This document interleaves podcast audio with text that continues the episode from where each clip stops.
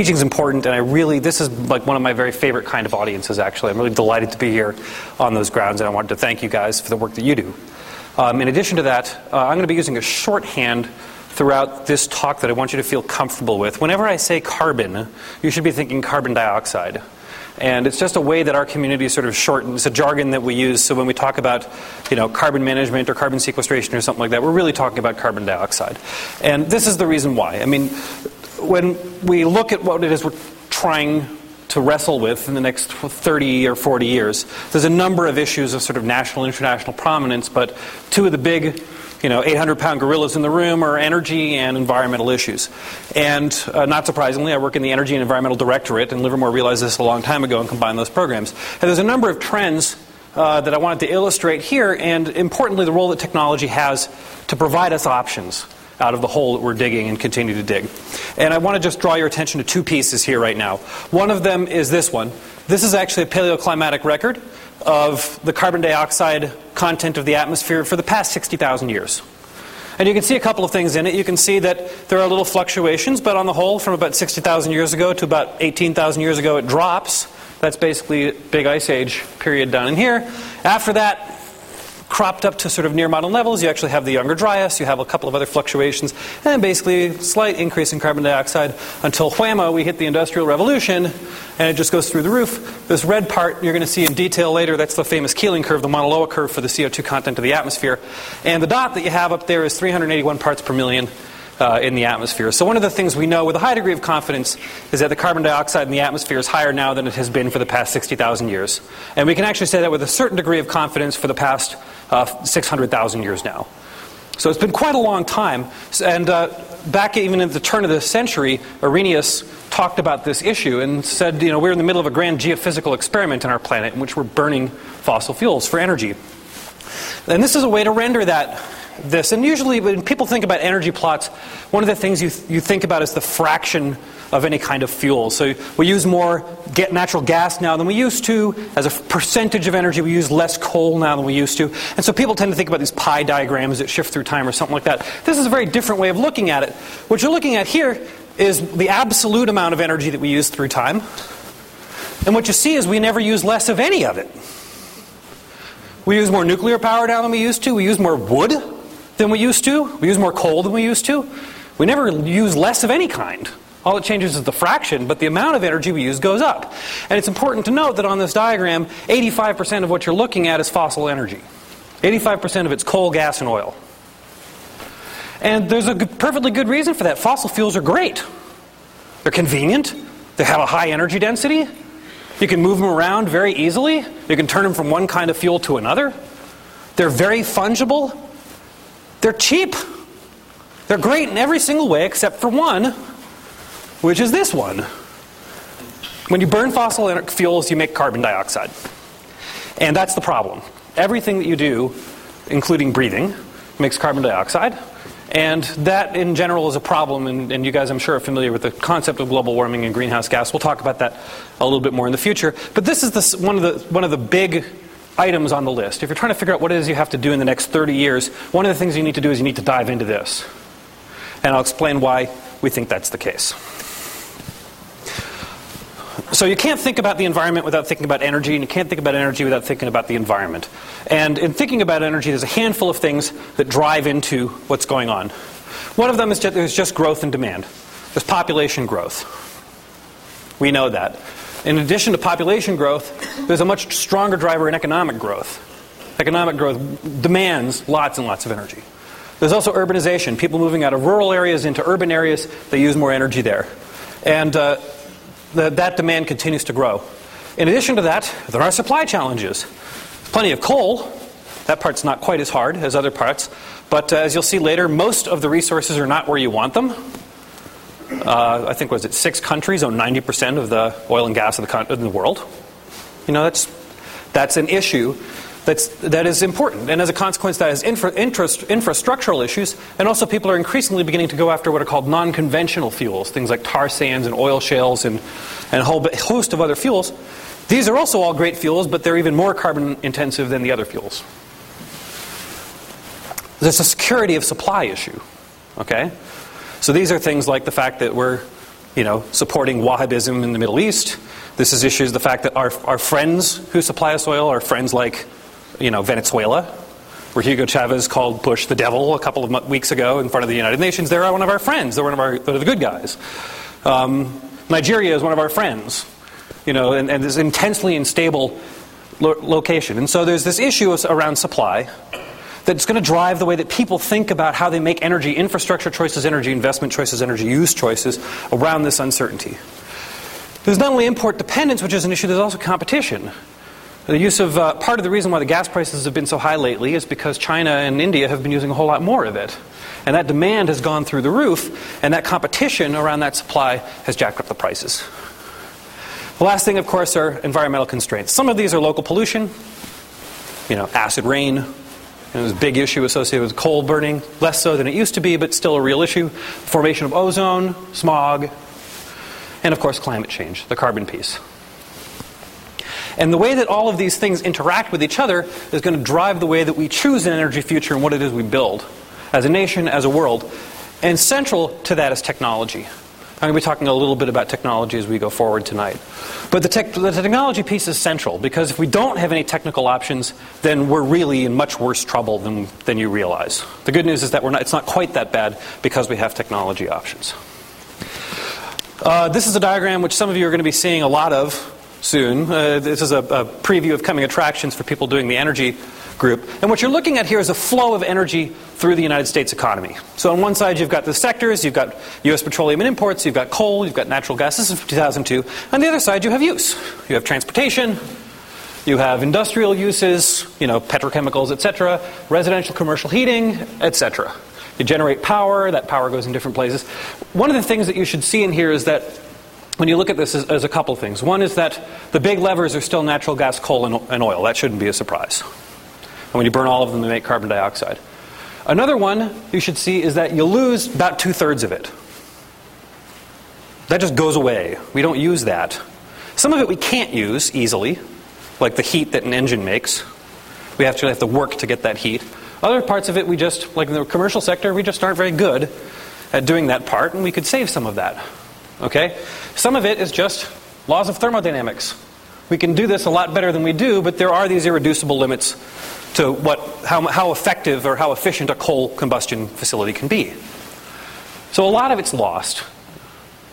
And, those, and, and, these are two big things that you should get from this. The other thing is that this picture hasn't changed a lot in a long time. We use a lot of nuclear power, we use a lot of hydropower. One of the things you should, you should keep an eye on in this is the biomass and others. That others is all of the renewables, pretty much. And uh, on that first diagram that I showed you, the renewables was about the thickness of the line at the top of the graph. So, and, and this matters quite a bit, and I'm going to come back to this point in just a second. The reason it matters is right now we're venting 7 billion tons of carbon a year, which is 25 billion tons of carbon dioxide, roughly. That's what goes in the atmosphere from human beings. Almost all of that is from fossil fuels. And the thing is, let's say that you're a huge fan of renewable power, and you're sitting up here and you go, you know what? All future demand, this slope, I'm going to fill all of it with nuclear, with nuclear power, with renewable powers, with biofuels, with solar, etc. Every new erg that goes into the system is going to come from a carbon free source. Well, if you do that, this doesn't go away. You're still venting 7 billion tons of carbon a year, 25 billion tons of carbon dioxide. So it's an issue. And this is what the carbon flow looks like. And this is scaled around natural gas. So natural gas has a certain size. Coal, a lot more carbon dioxide. Oil, quite a bit more carbon dioxide. And that goes through the system. And right now, all of that goes up into the atmosphere. Full stop. So it's reasonable to ask, well, what's going to happen? Is this going to get worse? Is it going to get better? One of the things we see is that the good news is that OECD countries like the United States and Europe and so forth, are likely to grow kind of slowly. Part of the reason why is because we apply the technology and we have some money, and also we don't grow as fast as we used to. But the projections are we're not going to grow too much. The bad news, of course, is that it doesn't matter. The developing countries, most notably China and India, will. And China and India essentially have no oil and gas and have scads of coal. And they also have about 50% of their population without electricity. So this is very simple. They go, hmm, how can we give electricity to our people? We have all this coal. Let's put on a show. And that's exactly what they're doing. The other thing that we know is roughly speaking how much this stuff costs today. So we have a whole bunch of different options. This is what it costs to get stuff out of the ground. Not surprisingly, OPEC in the Middle East, generally cheaper than anywhere else. It's part of the reason why we're still doing this is that it's generally a lot cheaper to get the oil out of OPEC. Other conventional oil, not so cheap. And now we're going after other things. We're going after deep water. This is in you know 3,000, 4,000 meters of depth, quite deep. Going into the Arctic, drilling in offshore Greenland, drilling offshore, you know, the North Slope, all these sorts of things. Enhanced oil recovery. There's a whole variety of technologies. For example, in Canada, we're injecting steam underground to get more oil out. We're doing that in California too. Heavy oil bitumen, another piece of that. Oil shales. The United States has a huge reserve in oil shales, but it's expensive to get out of the ground and very carbon intensive. So, one of the things this means is that if you actually want anything to compete, it's got to compete against this. That's a tough tough market. It's a tough beat. It's cheap and it's good and it gets to your tank easily and it's stable and it's full of energy. And that's the difficulty. So, this is where the hydrocarbon reserves everywhere in the world are. Green is coal, red is basically oil, and, and green, the lighter green is gas.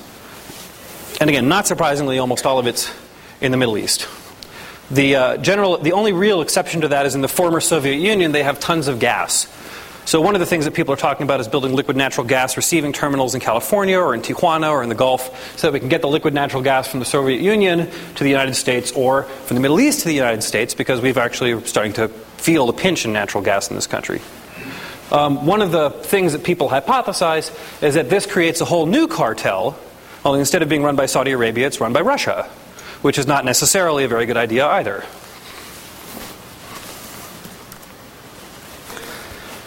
So, all, again, all of this would not be a problem if it weren't for the carbon dioxide piece. So, what do we know? First of all, carbon dioxide concentrations in the atmosphere are rising due to fossil energy use. That's not a surprise. And this is that curve I was talking about before, the Mauna Loa curve, put together by Charles Keeling. And you know, you guys have probably used this in your own classes. You can see a kind of a monotonic rise in the amount of carbon dioxide in the atmosphere, and you can see this oscillation of the season, what he called the breathing of the planet. Carbon dioxide going out in the fall and in in the spring and summer, basically, this kind of thing. But you know, there's not any nobody doubts this. This is not challenged by anybody. Carbon dioxide is going up in the atmosphere. We also know global temperature is rising. Nobody's doubting that either.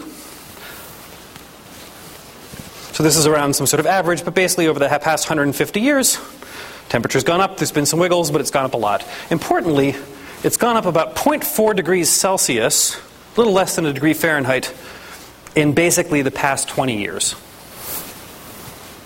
And what people have recognized as a community of scientists is that that doesn't happen naturally. That, the only real explanation for that is the combustion of fossil fuels and greenhouse gas warming. There is a plausible causal connection. Again, this is basic physics. We know that carbon dioxide absorbs infrared radiation in the atmosphere. Nobody's doubted that. That's why Arrhenius wrote about it in the late 1800s. We knew that. Nobody's debated that. We also know that when you put that in the atmosphere, it can absorb more energy and change basically the budget of heat in the atmosphere. What that turns into on our end, what that turns into in terms of changes in precipitation, changes in temperature, changes in crop yield, all these other kinds of things, that's a lot harder to figure out. So, one way to think about it is like the temperature in your own body. If your temperature goes up a degree, that might not be that big a deal. If it goes up two degrees, you know something's wrong, but you don't necessarily know what. It's one symptom. And you don't know how your body's going to respond to the next increase in temperature. As a consequence, the impacts of higher CO2 are quite uncertain. There's a few things that we know, and I'm going to talk about those in a minute. One of the bits of jargon that we've sort of accepted as a community is the notion that it makes sense to double to, to say we're not going to go higher than a pre-industrial carbon content that's more than twice. So before the industrial revolution, it was revolution it was 280 parts per million, 275 parts per million. And what they're saying is, okay, at 550 parts per million, we shouldn't really go above that. That's kind of arbitrary, honestly, but it's a good walking around number. So you'll hear this, see the 550 parts per million target a lot. And that's one of the numbers that climatologists generally believe is, is at the point where you start getting really bad stuff happening. And I'll talk a bit about what really bad stuff means too. Under a business as usual scenario, we hit that target at 2050. Okay? By hitting it at 2050, that means that my daughter will not have retired yet. I mean, my daughter's four. So well, this will happen, actually. There's almost no way to, to keep this from happening unless we, we all start working together pretty hard. By the way, people don't generally realize that under a business as usual scenario, it calls for a doubling of nuclear power, a 25% increase in efficiency improvement, and a quadrupling of nuclear power. That's in the business as usual scenario. So if we don't do that, we're above the business as usual scenario. That means that it's very hard to do this with energy efficiency and renewables and all these other sorts of things because that's actually built in. The technology development is built into the scenarios. As a consequence, we might start thinking that some precautionary action is warranted. So, what in the world could we do, and will we do it? So, this is the setup. We know how much energy comes in, mostly in the form of ultraviolet radiation. It's absorbed onto the surface. Some of it gets reflected out to space. Some of it gets reflected out clouds. But the stuff that out clouds, but the stuff that's absorbed basically gets re-radiated. And this is this is the tricky part. What gets re-radiated is in a different wavelength. This is infrared, and that's the part that carbon dioxide absorbs. Okay. And we, crudely speaking, this budget has been this way for a long time. Sometimes you get increased solar radiation. By sometimes I mean, like say, 80 million years ago, you get increased solar radiation or you have higher carbon dioxide content, all those other sorts of things. But it does balance over long geological timescales. It goes up and it goes down. Uh, one of the ways that we know that is that if we didn't have this greenhouse effect, the Earth would have been an icy, lifeless blob. Uh, geologists figured this out a long, long time ago that we actually need the carbon dioxide in our atmosphere because the initial solar radiation of the young universe wasn't enough to keep us above zero degrees Fahrenheit. So if we didn't have the carbon dioxide, we would have been dead long ago which is not particularly news either. The one thing I want to leave you with is that this is complicated. Okay? You can count it like a budget, but every one of these arrows has many, many feedbacks within them, many nonlinear processes that we're still trying to get our hands around as science. And they vary on spatial scales and temporal scales, so it's tough to figure out. Another thing that I want to leave you with is small shifts are relevant. So if you're talking about 300 megawatts per meter squared, what the signal we're trying to measure here is change of one. Okay, so it's a low signal to noise, but that amount, it's just like turning on a pail. If you got a pail that's partly full of water, you have a small drip. At some point or another, you hit a threshold effect, it, and it does fill over time. We also know what basically causes these radiation, radiative forcings. 20 years ago, 25 years ago, we just didn't. We weren't really sure about a lot of these things. But there's been 25 years of science. We know actually things like the changes in solar radiation, sunspot cycles, a whole bunch of other volcanic emissions, all of these things that people said, well, how do you know it's not these other natural things? We've actually measured them. We have ways of doing that. We've looked at many, many proxy data, and we've looked at things like the contributions of greenhouse gases. We've looked at different kinds of aerosols, black aerosols, sulfur. For the record, acid rain makes the situation better, not worse. Um, other indirect effects, changes in solar illumination, changes in land use. You know, you cut down a forest and you make it a prairie, then it reflects more sunlight. So we've actually quantified and measured all these things. And so we know how much can be put in other bins, and we know how much is because of greenhouse gases. And so this, this, is not, this is not really contested anywhere. This part we understand. So, a couple of salient facts. One of them is that the Earth rebalances this at a limited rate. Okay? We're putting about 7 billion tons of carbon in the atmosphere every year. Roughly speaking, about half of it goes in the ocean. Okay? And the terrestrial biosphere. The other half stays in the atmosphere. Because there's only so much that the ocean and the terrestrial biosphere can take in. They're rate limited, so the rest of it goes into the atmosphere and that increases it, the concentrations. Now, we're facing a doubling of energy demand in the next 50 years. That's the business as usual scenario which is 1.5% growth in emissions per month. So this part means that if, if, as we keep putting more into the atmosphere, it doesn't get absorbed into the natural systems any faster. It's rate limited. The other thing we know is that carbon dioxide in the atmosphere stays there for two to 300 years. It stays there a long time. So if we zeroed out our emissions today, we'd still have high atmospheric concentrations. It doesn't go away in five years. And one of the things this means is that the trouble that we're facing right now in terms of temperature was brought to you by the baby boomers. It also means that the choices we're making in terms of our emissions profile are going to hit my kids and their grandkids. There's this long legacy, this long elasticity in the signal. As a consequence, you know, the, this whole idea, well, maybe we should wait, maybe we should learn more, we know enough at this point to realize that that gets pretty risky at some point. So it's, it's entered the vocabulary now in terms of a risk management way of thinking about it. So let's say that you actually wanted to stabilize atmospheric concentrations at double pre-industrial, at 550 parts per million. Here's the emissions, here's the concentrations. Let's say 550 parts per million. Oh boy, we really don't like that so much. That's this dotted green line. So let's say we want to stabilize at 450 parts per million. That means here's the current emissions. That means we have to start dramatically reducing emissions uh, this year. Well, that's not going to happen. So maybe 550 parts per million, maybe by the year 2030, as a globe, we can start reducing emissions. But that's as a globe, which means China and India have to agree to this too. Tricky. There is value in early action. If you start flattening things out sooner, then you kind of have more time to get to where you need to get to as well. And these are the actual concentrations of the at- atmospheric concentrations that are associated with those different scenarios. Well, how do we know this is actually happening?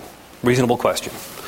One of the things that should happen is that the Earth's atmosphere gets warmer. It does. We've measured that. Another thing that should happen is that the ocean should get warmer.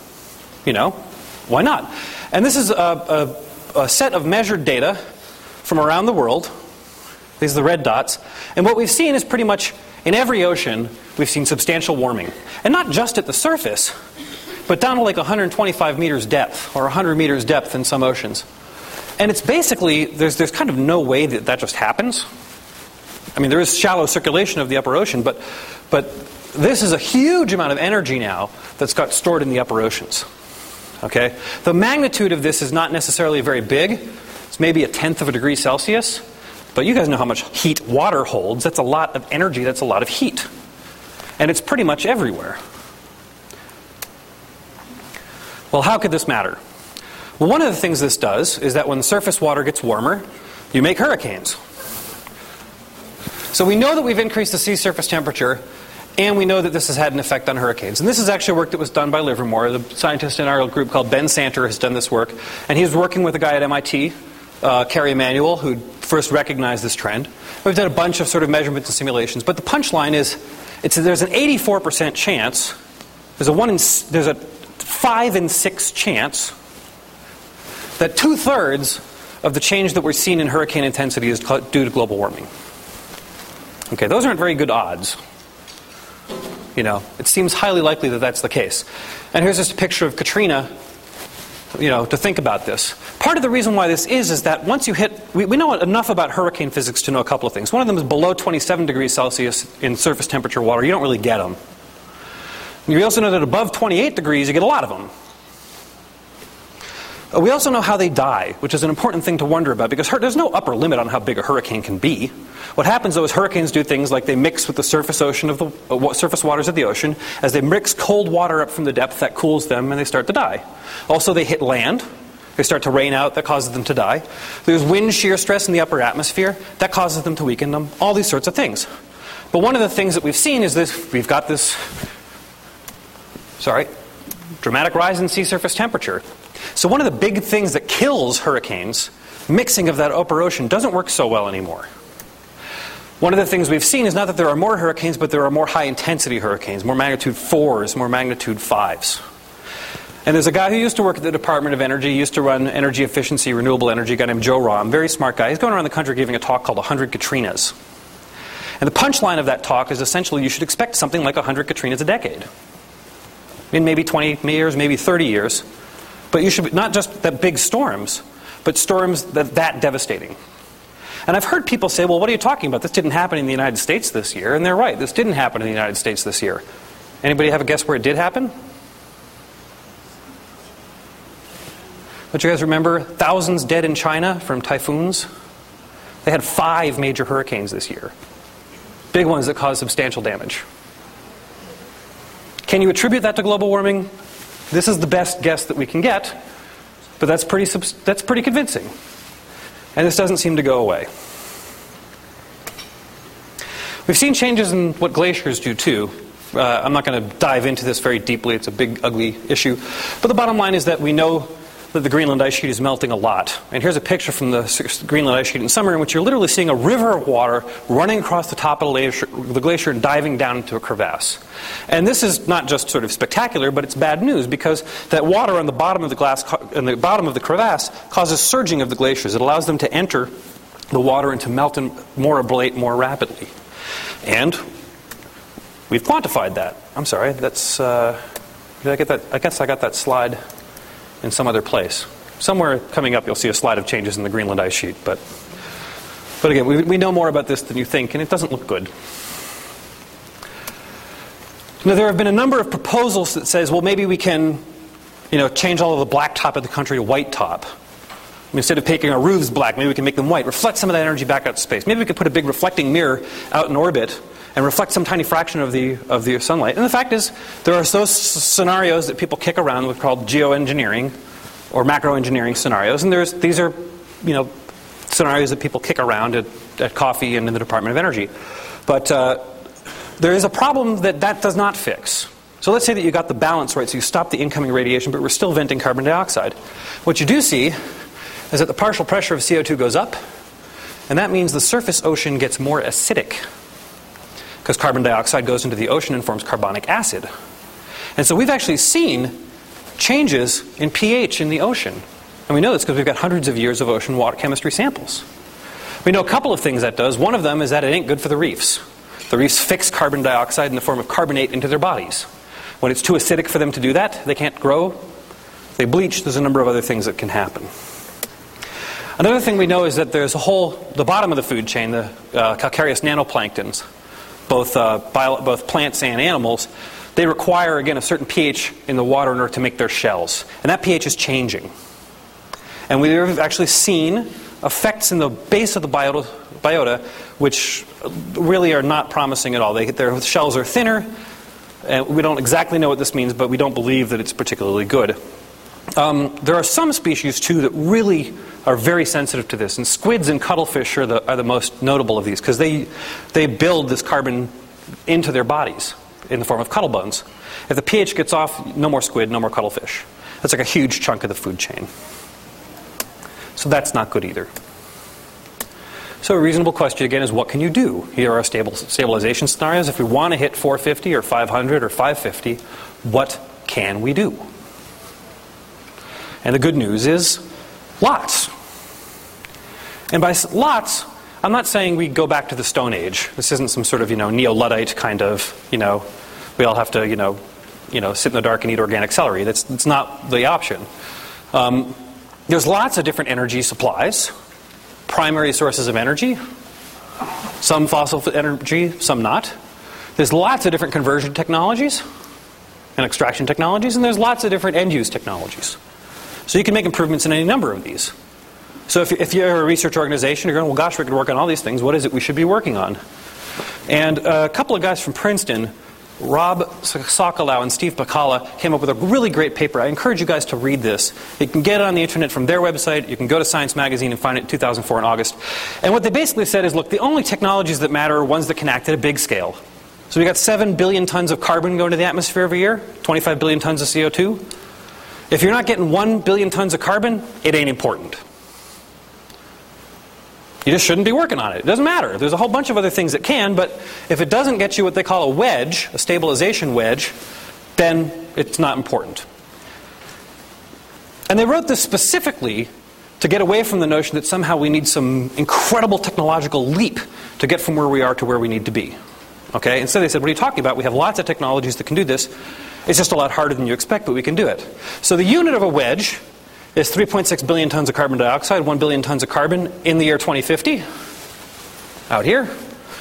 It's a triangle, so its length is 50 years long. It's 1 gigaton high, so it's 20, 25 gigatons of carbon. So you multiply that by 3 by 3.6 to get the amount of CO2.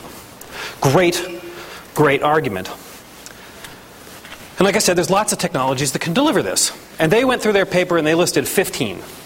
15 different technologies that can deliver a gigaton of abatement. They also said how big it had to be. That's the daunting part. This is why I encourage you guys to read this. So, you know, one of the people, you know, some people go, oh, great, well, we've got this 15 technology options. Let's just, we'll choose seven of them and off we go. And it isn't that simple. So, one of the ones that people talks about a lot is automobile efficiencies. You can get a wedge from automobile efficiencies. That's true. So, what do you do? Well, right now in the world there are 700 million cars. Okay? Right now, their fuel efficiency is something like 27, 28 miles per gallon as an average, so let's call it 30. By the year 2050, we're going to have 2 billion cars. Okay? There's going to be that much growth in automobile demand. And, and, it's not like we can tell the world not to do that, so let's just, just assume that that's what we're dealing with. Well, right now we're about 30 miles a gallon efficiency. Let's double that. We'll say by the year 2050, everybody's driving 60 mile a gallon cars. Most people don't realize just how hard that is. But let's say that that actually happens. If you got 2 billion cars at 60 miles a gallon, that's one wedge. You got six more to go. Another way to think about it is a wedge is something like three times the nuclear power plants on Earth. A wedge is 2 million windmills. You know, I don't know how many are in the Altamont. What, 300? 2 million. You can do it, but it isn't easy. They're all difficult and daunting. And I'm going to talk about just one of these technologies, in part because it's my, it's my little baby, I love it. But in part because you can get not just one wedge, you can maybe get two wedges or three wedges out of it. So it's something that can, that's substantive and can make a difference. And what it's called is uh, carbon capture and storage. And I'll, I'll explain what that means. But the, the short answer is this is one of the tools you want in your toolkit. You want energy efficiency. You want renewables. You probably want nuclear too, like it or hate it. You probably want that option. You're going to want this option too, and the reason why is because it can get you two to three wedges. At once, it seems actionable, scalable, relatively cheap, and it's something you do for a while. And I'll explain why that is too in a moment. You don't do this forever. What we're really taking about is taking carbon dioxide from a coal fired power plant or a refinery or a cement factory, some point source. You concentrate the CO2 to 95% concentration or higher, and you stuff it underground. Brute force. Dumb, easy. The good news is we have all the technology pieces we need to do this. It's all off the shelf, pretty much. We know how to separate carbon dioxide from these flue streams. We know how to drill wells. We know how to inject huge volumes underground. As a nation, we've been injecting carbon dioxide underground for 30 years in the form of enhanced oil recovery. So this is not rocket science, this is rock science. And what you're really looking at is that. And there's a couple of places you can send it. Deep saline aquifers. So underground there are rocks. In those rocks there are pores. In those pores are water. You can't drink it. It's saltier than the ocean. So if you inject the CO2 into that, you displace some water, voila, you've got something. You can put it into depleted oil and gas fields. Carbon dioxide comes out, carbon dioxide goes in. What could possibly go wrong? Unminable coal seams. Here, what we're talking about is a different mechanism in which the CO2 actually absorbs onto the organic matrix of the coal itself. The good news is that we're going to do this part early on because we can make money doing that. And we're going to do this part later because that's where all the CO2 will go. And the, again, the physics and chemistry of these pieces is actually very, very similar and reasonably well circumscribed. Is an important piece of the research which I'm involved in. So, what's the first thing you need is you need this high concentration stream of CO2. Now, pulverized coal power plant, the effluent stream is like 12 to 20% CO2. That's not enough. You can't just inject that underground. You have to concentrate it up to 95%. But there's lots of different technologies that you can use, and they all have different prices. So, this is an example of a amine stripping plant. It's chemical sorbent up in the North Sea. That's taking a million tons of CO2 a year out of a natural gas stream and pumping it underground. Um, you can also, instead of burning the coal, you can shift it to a synthesis gas, to a chemical gas, separate the carbon dioxide out of that, and burn hydrogen instead. You know how to do that too. And here's a plant in Indiana where they're doing this gasification piece. It's called an integrated gasified combined cycle plant. One of the nice things about this is you have a lot less pollution and you also have a lot higher efficiency of conversion. So there's sort of pluses in that column regardless. Another one is oxygen firing. If you burn carbon in the presence of pure oxygen, you get carbon dioxide. Know, the stoichiometry is pretty simple. And this is one example from a company in California called Clean Energy Systems. What they've actually done is they've taken a, ro- a shuttle engine and turned it into a power engine. They've retrofitted a shuttle boosting rocket to be a power plant. It works. Right now, they're putting 5 megawatts of power into the grid. All three of these approaches as near as we can tell, are technically all viable and about the same amount of money. So that's where we're at now. So we know that we can do that part. How about the putting it underground part? Well, we understand this part better than you think, too. So the storage mechanisms we understand pretty well. There's physical trapping. You maybe have a permeable rock, like that gray one up there, where you can inject CO2. You have an impermeable unit above that that forms a trap. You inject it, you're done. It stays there, the same way that oil and gas has stayed there for tens of millions of years. For the record, this is what we do today with natural gas. We, we do natural gas storage. In fact, we do it in the middle of the Sacramento Delta. We pump millions of tons of, CO, of, of natural gas underground there because we buy it when it's cheap and we sell it when it's expensive, and that stabilizes the prices. It's called natural gas arbitrage. We've been doing that as a country for 100 years. That technology is pretty old. Now, let's say that it starts moving around. Somehow you were wrong, you missed something, it starts moving away. Well, you still have residual forces that trap that CO2 in the surface. You know how when you wring out your clothes, they're still wet? That's why you put them in a dryer. The same thing happens with rocks. If you have a mobile, these are what the pores look like in rocks, these blue things. Here's the mineral grains, there's the pores. Well, if you inject CO2 into them, if you put in a lot, it can kind of move around. It can squip. If it's under a trap, it might not be a big deal, but something could go wrong. It could move away, whatever. If it starts moving away, capillary forces still trap a lot of that CO2. Something like 25% of the pore volume can, can hold CO2. And the only way to get that out is to pump it out. It can't come to the surface. It's stuck. It's trapped. Now, the longer that it stays under there, it actually starts doing a couple of things. One of the things it does is it dissolves into the water. Basically, it makes Perrier. You know, in fact, that's exactly what Perrier is. It's from a natural CO2 supply. Now, the longer it stays there, it actually starts reacting to the rock. rock. The only way to get the Perrier out of the ground is you have to pump it out. The only way to get the rocks out is through plate tectonics. Because once it turns into rock underground, deal over. It's permanently bound in the subsurface. And one of the things that's nice about this, contrast this with, with uh, aspects of nuclear waste storage, okay? The longer that the CO2 stays underground, the more secure it gets. Totally different issue than a lot of the things that people are used to thinking about in terms of isolation containment. The good news is there's enough storage capacity in the United States and the rest of the world to do this. The U.S. has been blessed with outstanding geology, so all these black boxes are very large coal fired power plants, and you can see they sit on top of perfectly good targets to store CO2. So there's a good match between where there are coal fired power plants and natural gas fired power plants and storage because you build coal fired power plants near coal basins, and that's where you put the CO2. The good news is, again, this seems to be the case in India and China as well. Once you begin injecting, you need to monitor the CO2, right? Because we're facing a problem that's called NUMBY, not under my backyard. And one of the ways that you ha- can have to get around this ultimately is you say, look, we're going to keep track of this for you. And there's good economic reasons too. If somebody's paying you to put the CO2 underground, they want to know they get their money's worth. So you got to monitor it. There's many, many different technologies that we have to do this, and only a small number of parameters that we need to measure. So again, at its face, good bet. There's a set of tasks you need to do. I'm not going to go into this, but we understand what those tasks are. We know how to rank them, execute them, because this is all off the shelf technology again. It's been executed in different cases for a while. Is there technology development to be done in here? Absolutely. Can we come up with better tools to monitor? Can we integrate the systems we have? We haven't done that piece yet. But we know at its face that this is actionable. We don't need a technical miracle for this to happen. There still, however, are risks associated with this. CO2 is buoyant in the Earth's crust. The Earth's crust is very well configured to store CO2, but things go wrong. And one of the things that we ha- know happens is we drill wells all over the place, right? The whole reason to drill a well is to get fluids that are deep in the crust right to the surface quickly. If that well is not well closed, then you can run into problems. Things can go wrong. And it's a reasonable question to ask what that could look like. So I'm going to show you what that looks like.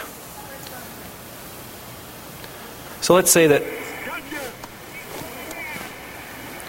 that's a CO2 geyser in Utah. These guys drilled a well in 1936. It's been erupting ever since.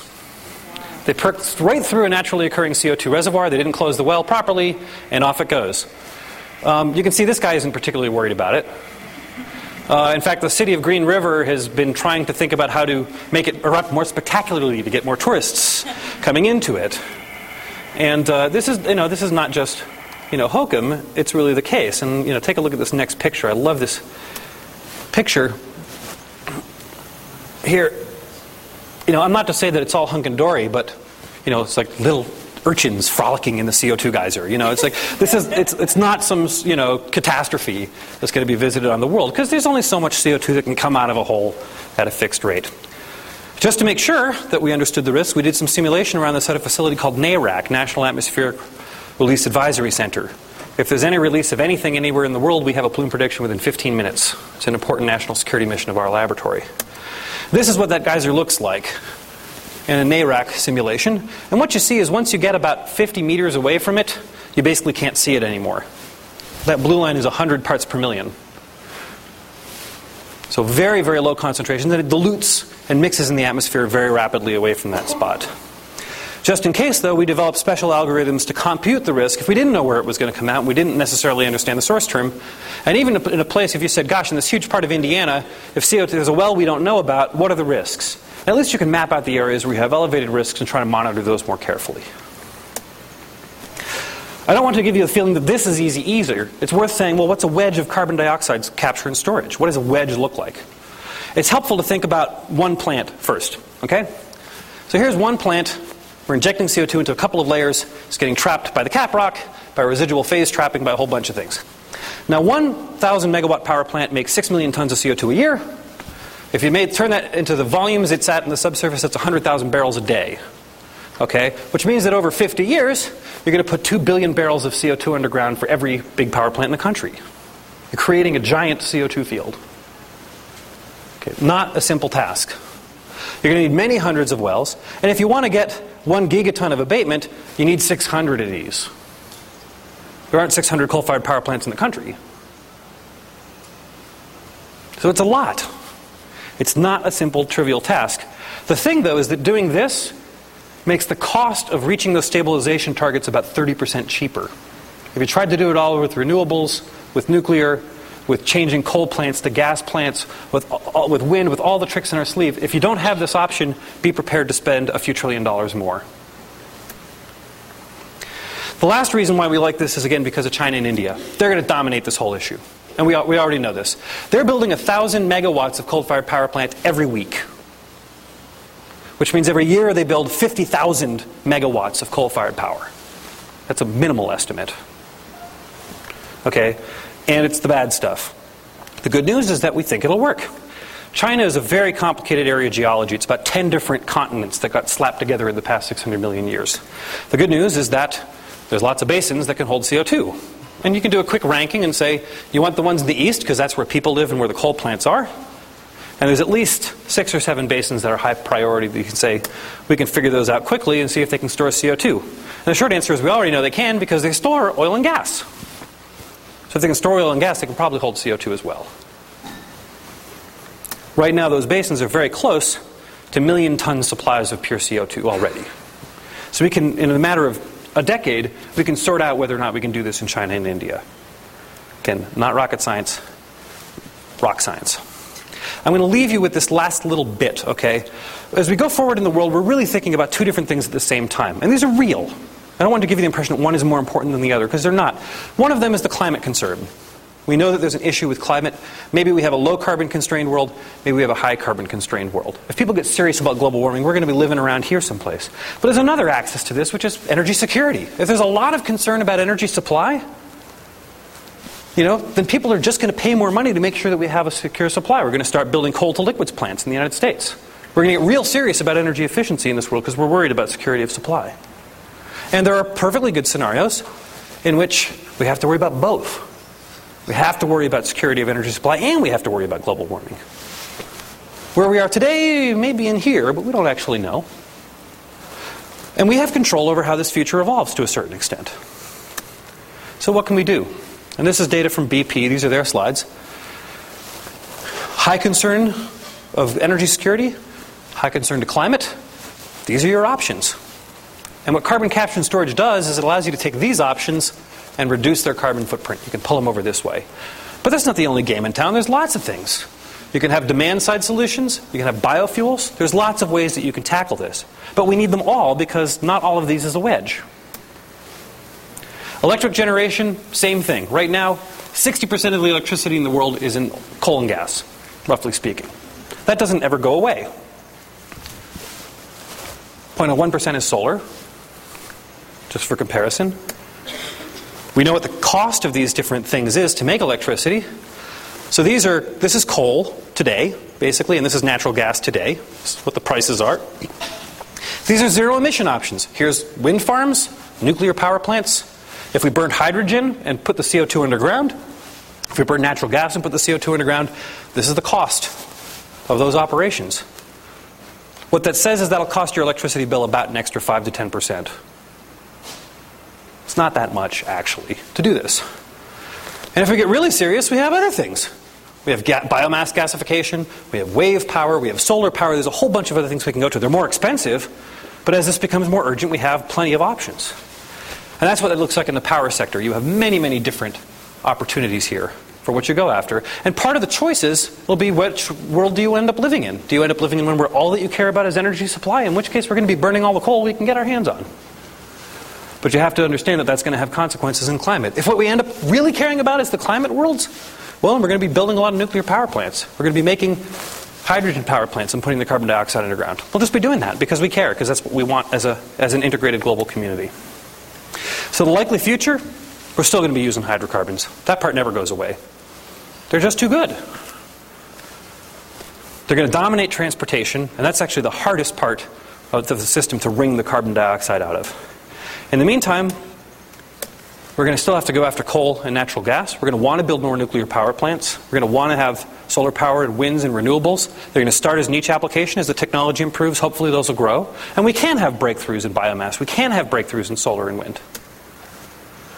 And most importantly, demand reduction. We have to really get serious about energy efficiency, efficient conversion.